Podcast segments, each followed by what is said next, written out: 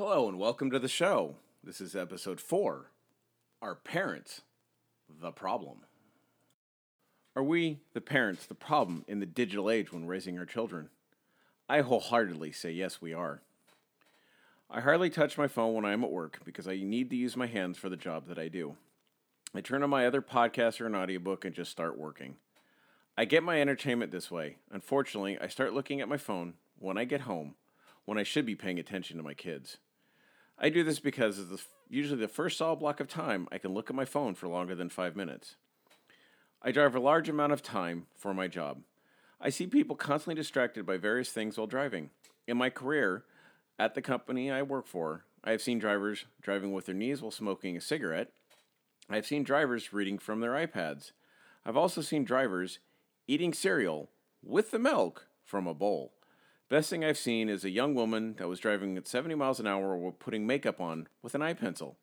I secretly was waiting for her to hit somebody or get rear-ended and put the pencil through her eyeball.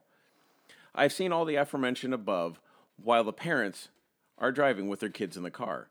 These are only a few things I have seen while driving.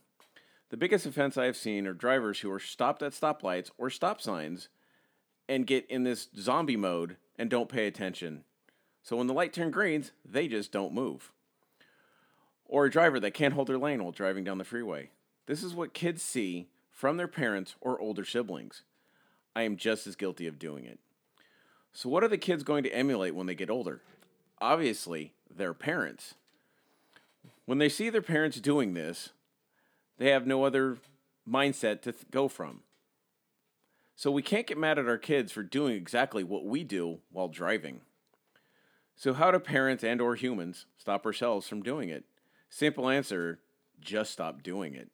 The solution that I have come up with is I put my phone away after selecting a podcast, music, or an audiobook to play, and then I leave the phone alone. This is, this has worked for me because I am listening to the current thing playing, not the latest text message, not the latest email. I would love to hear from you about your solutions to this problem. Please leave a comment or a voicemail, and I hope to hear from you. If you have any questions or comments, please contact us at digital age descendants at gmail dot com or leave us a voicemail at seven zero seven, two eight five, seven zero zero eight. We will try to respond to all questions or comments.